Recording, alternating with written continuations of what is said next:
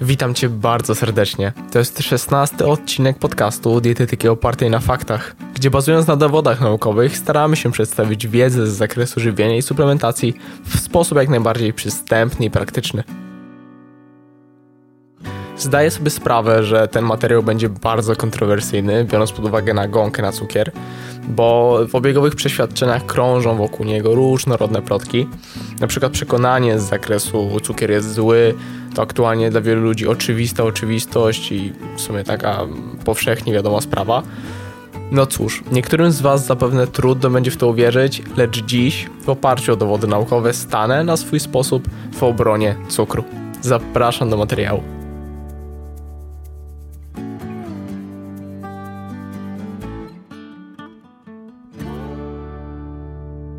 Jeżeli chcemy w ogóle rozmawiać na jakikolwiek temat, to należy go zdefiniować, to jest dość logiczne.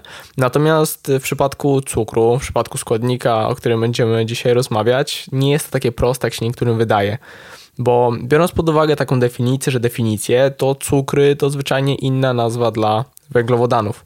A te ze względu na budowę chemiczną dzieli się na monosacharydy i sacharydy złożone, czyli oligosacharydy i polisacharydy. Mm, to jest taka najbardziej powszechna definicja, bo to są zwyczajnie synonimy do węglowodanów. Natomiast y, niekiedy cukry odnoszą się także wyłącznie do tych cukrów prostych, czyli już wspomnianych monosacharydów, mm, czyli na przykład między innymi te powszechne mm, y, kojarzone jak glukoza i fruktoza, które są bogate na przykład owoce, ale i oczywiście ich rafinowane źródła. Najczęściej jednak w użytku codziennym cukier odnosi się do cukru spożywczego, tego cukru stołowego, mm, pod którym kryje się sacharoza, głównie w formie rafinowanej, produkowana z trzciny cukrowej lub z buraków cukrowych. I to jest ten cukier, który każdy z nas ma e, w cukierniczce. No i dodatkowo biorąc pod uwagę, że ta sacharoza e, jest disacharydem zbudowany z glukozy i fruktozy właśnie, to tak naprawdę syrop glukozo-fruktozowy i inne tego typu produkty właściwie można uznać za kolokwialnie mówiąc, coś podobnego. Różnią się właściwie tylko rozerwanym wiązaniem. E, I te, ten cukier spożywczy mm, i podobne do niego produkty to tak naprawdę będzie temat dzisiejszego odcinka. Chociaż można jeszcze tu wspomnieć o cukrach dodanych lub wolnych, czyli do takich, o których odnoszą się różne organizacje zajmujące się na przykład zdrowiem, to one odnoszą się do właśnie do tych cukrów, cukrów dodanych do żywności. Hmm, czyli zarówno ten cukier zwyczajny, jak właśnie różnego rodzaju syropy, miód, czy jakieś inne skoncentro, skoncentrowane cukry, e, ale te nie odnoszą się do mm, cukrów naturalnie występujących w owocach, warzywach i mleku. Także dochodzę do takiej konkluzji, biorąc pod uwagę definicję, e, to dzisiaj w tym odcinku będziemy mówić o mm, cukrach, które obejmują zarówno ten cukier spożywczy, cukier stołowy, jak i e, jego podobne mm, cukry dodane do żywności i mam tutaj na myśli właśnie różne syropy czy inne skoncentrowane źródła cukru. Pierwsze pytanie, na jakie chciałbym odpowiedzieć, to jest e, ile tego cukru właściwie spożywamy, bo e, jest to dość kwestia często poruszana, że jemy za dużo cukru, jemy bardzo dużo cukru, a takich konkretów nigdy e, się nie podaje. A okazuje się, że biorąc pod uwagę taki cukier, ten cukier spożywczy, cukier puder, cukier w kostkach e, czy glukozę, to jemy go coraz mniej. W latach 2008-2017 roczne spożycie tego typu cukru na jednego mieszkańca w Polsce spadło o ponad 5 kg, dokładnie 5,7 kg. I w wielu krajach jest podobnie. Ten trend jest zwyczajnie spadkowy. Coraz y, mniej jemy tego cukru, mm, ale żeby nie było tak kolorowo i trzymając już teraz stricte Polski, bo bazuje to na danych z raportu NFZ, obserwuje się, że mm, istnieje wzrost spożycia innego rodzaju cukru, tego dodanego, takiego wykorzystywanego do produkcji różnych innych gotowych produktów. Yy, I czy jednak rzeczywiście on jest tym problemem yy, i to jego rzeczywiście powinniśmy się bać, tak jak jest to w tytule. Ale żeby odpowiedzieć na to pytanie kompleksowo, to warto byłoby odnieść się do mm, różnego rodzaju chorób i, i o tym zresztą będę dzisiaj mówić. Tych chorób na przykład związanych z układem sercowo-naczyniowym, czy cukrzycą typu drugiego i tak dalej. No i przede wszystkim z otyłością, mm, no i ogólnie z rozwojem nadwagi bo ten rozwój nadwagi i otyłości to jest problem zwyczajnie rozwijającego się świata. Ponad 50% dorosłych Polaków ma nadwagę i otyłość. I z tej perspektywy pytaniem, jakie należałoby sobie zadać, to jest, czy cukier spożywczy, i tu mam tu cały czas na myśli to, e, tą definicję, jaką powiedziałem na początku, jest bardziej tuczący niż skrobia czy inne źródła węglowodanów, kiedy spożywamy taką samą ilość kalorii. I okazuje się, że nie na to są dowody w postaci badań naukowych.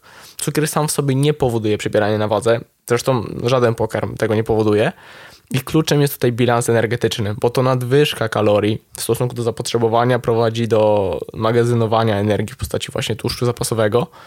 I, ale już, co należy wspomnieć, do owej nadwyżki cukier się przyczyniać może i to dość istotnie ze względu na swoją wysoką smakowitość przede wszystkim w połączeniu z tłuszczem, ale o tym będę mówił później.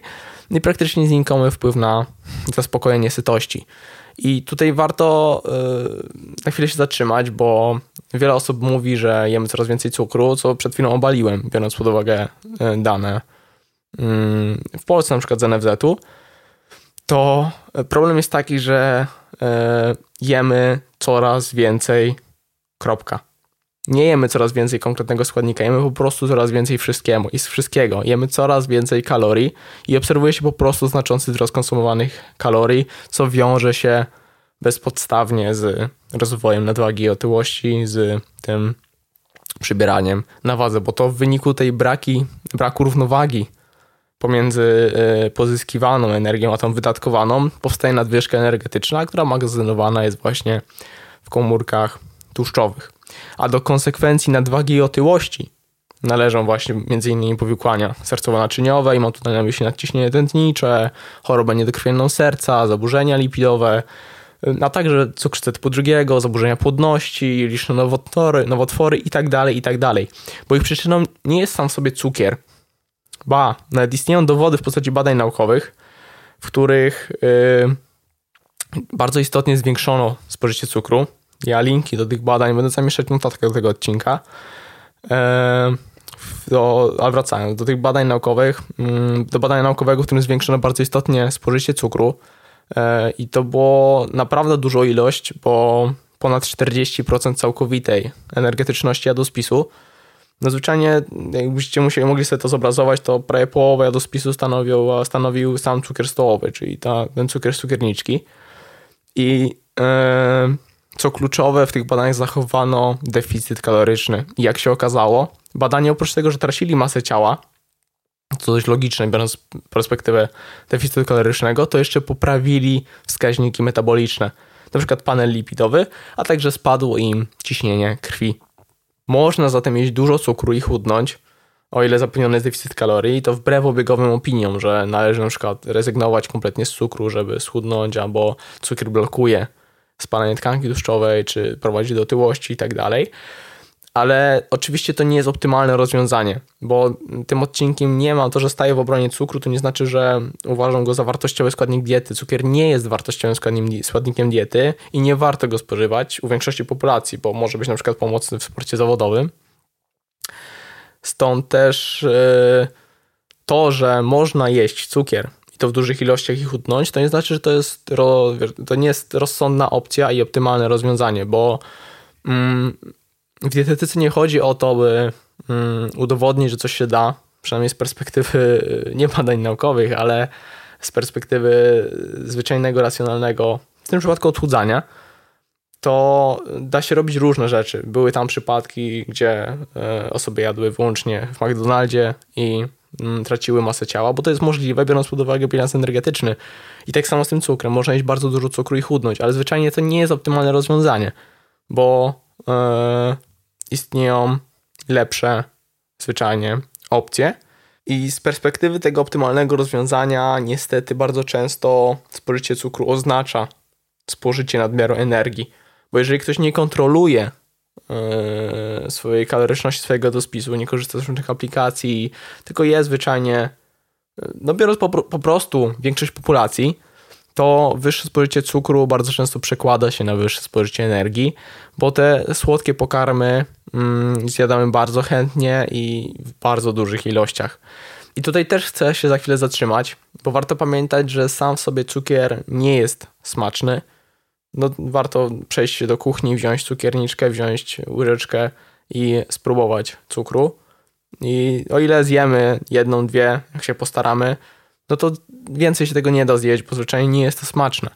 Natomiast już połączenie tego cukru, mm, już nawet samą kawą czy herbatą, e, sprawia, że możemy tego wypić dużo więcej, zjeść dużo więcej. A mm, z takiej perspektywy najbardziej smakowitej, to połączenie cukru z tłuszczem jest najbardziej smakowitym połączeniem. Mm, I tutaj mam na myśli wszystkiego rodzaju czekolady, ciasta, ciasteczka. Gdy weźmiecie takie ciasteczko do ręki czy czekoladę do ręki, spojrzycie na rozkład makroskładników w tym produkcie, to zauważcie, że e, praktycznie najczęściej prawie połowę kaloryczności stanowi tłuszcz, drugą połowę e, cukier. Najczęściej to jest tam rozłożone jeszcze jest pewna ilość białka, ale króluje cukier i tłuszcz. I w kontekście tej smakowitości też dość często podejmowana jest kwestia uzależnienia od cukru. Ja ten temat omawiałem już na swoim kanale na YouTubie, wpisując dietykę oparta na faktach, czy cukier uzależnia, albo cukier uzależnienia. Ogólnie sam cukier to prawdopodobnie wyskoczy materiał, w którym rozprawiłem się z popularnym przekonaniem, że cukier działa uzależniająco, a uzależniająco to do końca nie jest prawdą, choć może przyczyniać się do tego uzależnienia od żywności. I jeszcze zostając przy, tej, e, przy tym rozwoju nadwagi i otyłości, to pragnę zatrzymać się przy fruktozie, bo jest to jeden z cukrów, który przez wiele lat uważany był za przyczynę mm, rozwoju nadwagi. I wynika to z takich dwóch kluczowych zależności. Po pierwsze, mm, okazuje się, że ten cukier pozwala na ominięcie jednego z ważnych etapów glikolizy, mm, tym samym wymykając się różnym mechanizmom sprzężenia zwrotnego. E, czyli zwyczajnie tak przedstawiając to bardzo obrazowo, to fruktoza pozwala na zwodzenie mechanizmów kontrolnych i co więcej, ta druga kluczowa kwestia stymuluje kluczowe enzymy lipogeniczne. I no brzmi zagmatwanie, brzmi trochę skomplikowanie, ale chodzi o to, że y, założono, iż fruktoza jest przyczyną nadwagi i otyłości, co też obserwowano w eksperymentach na modelu zwierzęcym, zwierzęcym i takich pojedynczych, lecz mocno ograniczonych pracach z udziałem ludzi.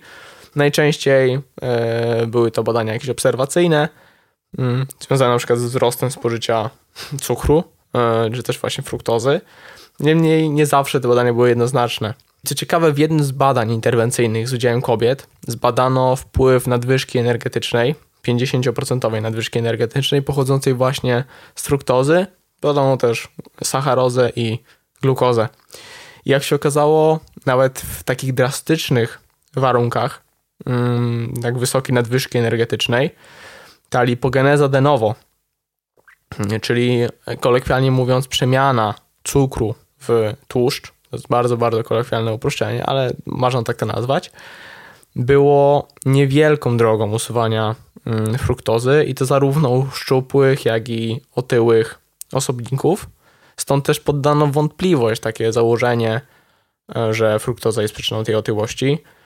Mm, szczególnie gdy rozwijała się już koncepcja bilansu energetycznego.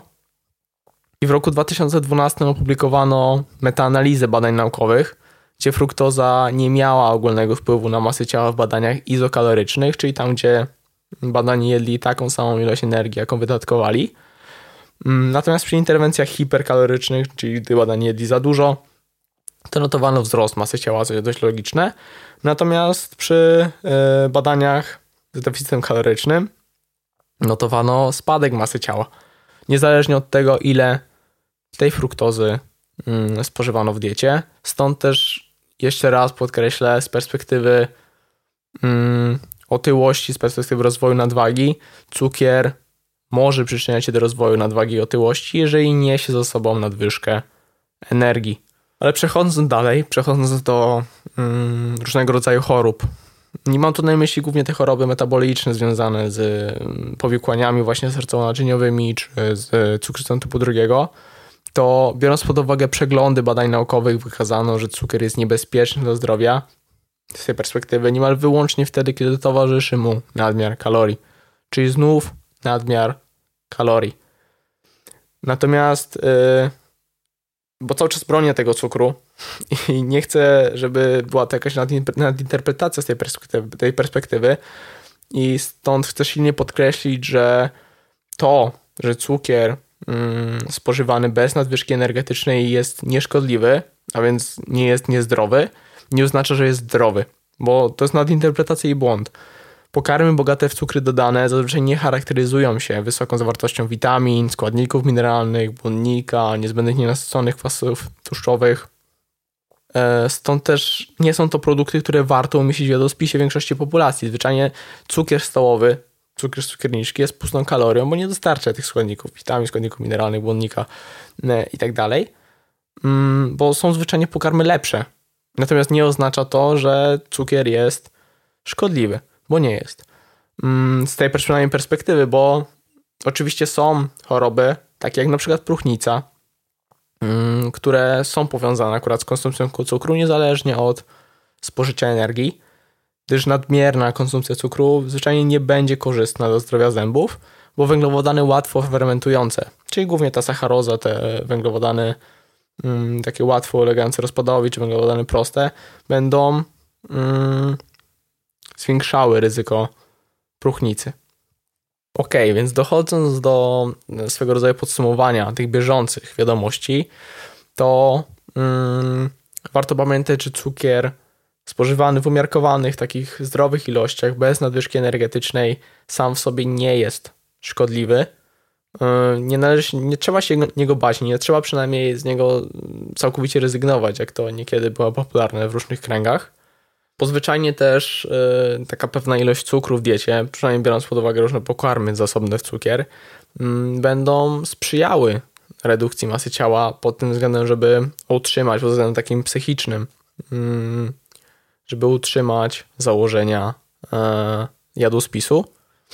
Mm, bo zwyczajnie będzie nam ciężej, jeżeli przez yy, praktycznie większość swojego życia te pokarmy, produkty mm, bogate w cukier, czy ogólnie te smakowite y, pojawiały się i nagle, jeżeli przyjdziemy na dietę i całkowicie z nich zrezygnujemy, to jest bardzo wysokie prawdopodobieństwo, że w końcu nas y, w końcu przegramy i w końcu zjemy, sięgniemy po jakieś takie pokarmy tego typu, bo zwyczajnie pewna ilość tego cukru, przynajmniej biorąc pod uwagę dietę redukcyjną, jest pomocna z tej perspektywy takiej Mm, psychologicznej, psychicznej, że jeżeli przez wiele lat spożywaliśmy produkty zasobne w cukier, nawet nie w dużych ilościach, ale po prostu pojawiały się w naszym jadłospisie, w naszym żywieniu, to jeżeli aktualnie zrezygnujemy z nich całkowicie, tak odetniemy je ciach, to jest bardzo duże prawdopodobieństwo, że w końcu przegramy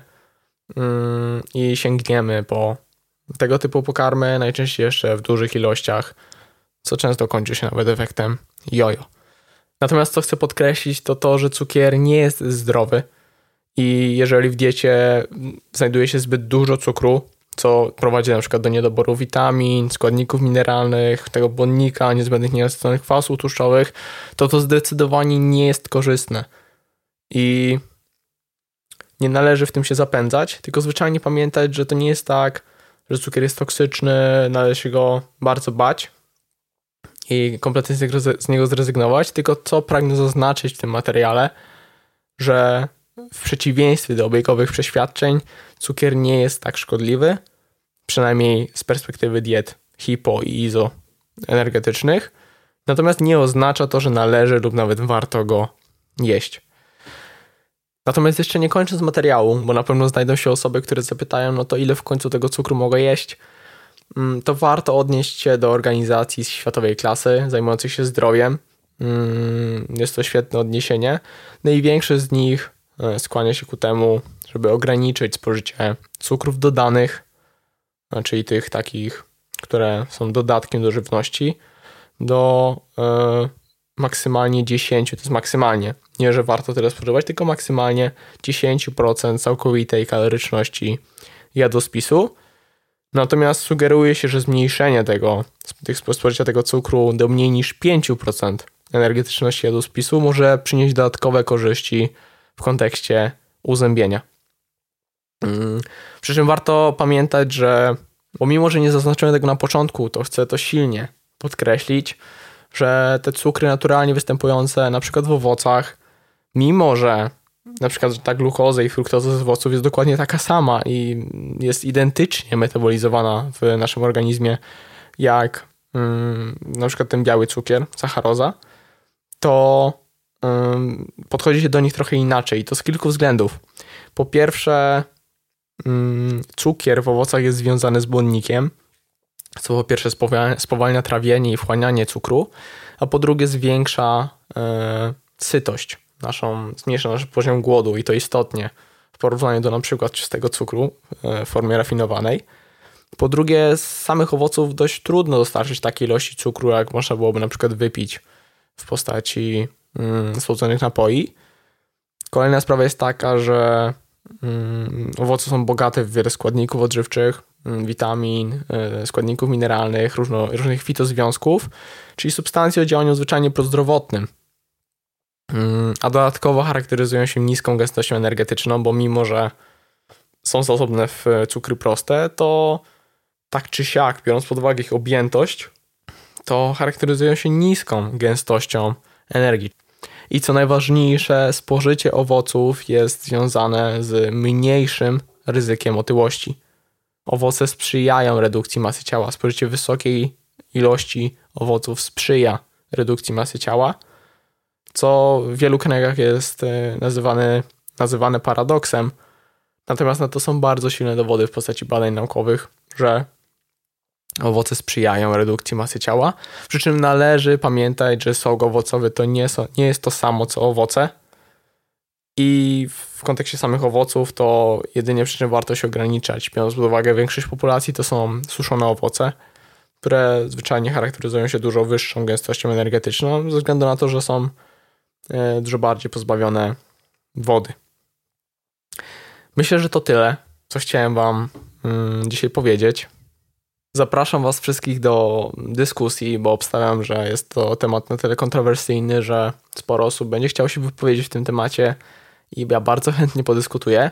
Odsyłam też Was na mój Instagram dietetyka.oparta na faktach, gdzie pojawiam się dużo częściej, mm, tam udostępniam różne materiały, czy czasami na Instastory się pojawiam, bo zwyczajnie sporo osób narzeka, że podcasty pojawiają się rzadko, raz na dwa tygodnie.